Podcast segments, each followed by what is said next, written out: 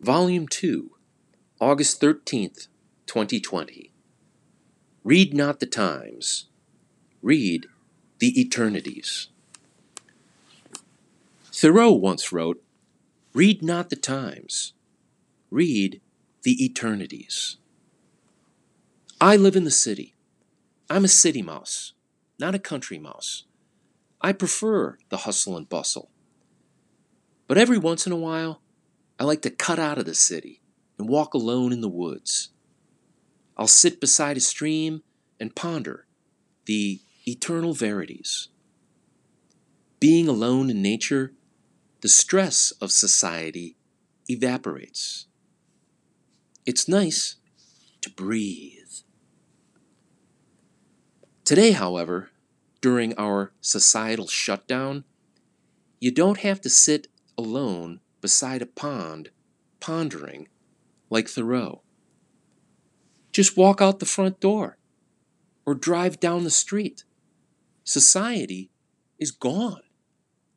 Stores are open, buses keep running, society still functions, but there is no society. It's been quarantined. In strange times like these, it's natural to draw within. Meditate. Why think out other people's thoughts? Why study other people's concepts?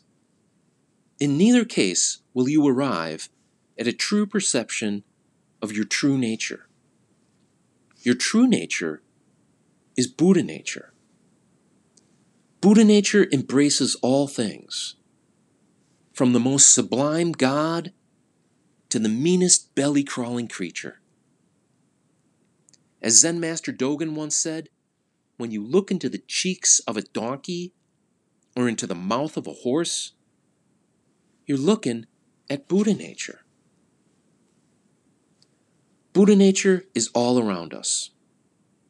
Buddha nature is us. Buddha nature makes us one.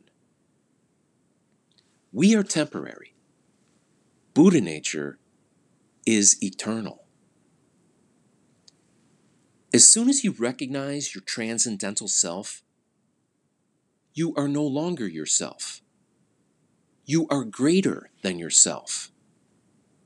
You are Buddha nature. Only give up the error of intellectual thought processes, and your true nature will reveal its pristine purity. When we read the Times, we create divisions and get caught up in newscasts, press briefings, and health alerts. When we read the eternities, we create harmony and congratulate each other on the ever glorious morning. Wise advice from the Wizard of Walden. Read not the times, read the eternities. The end.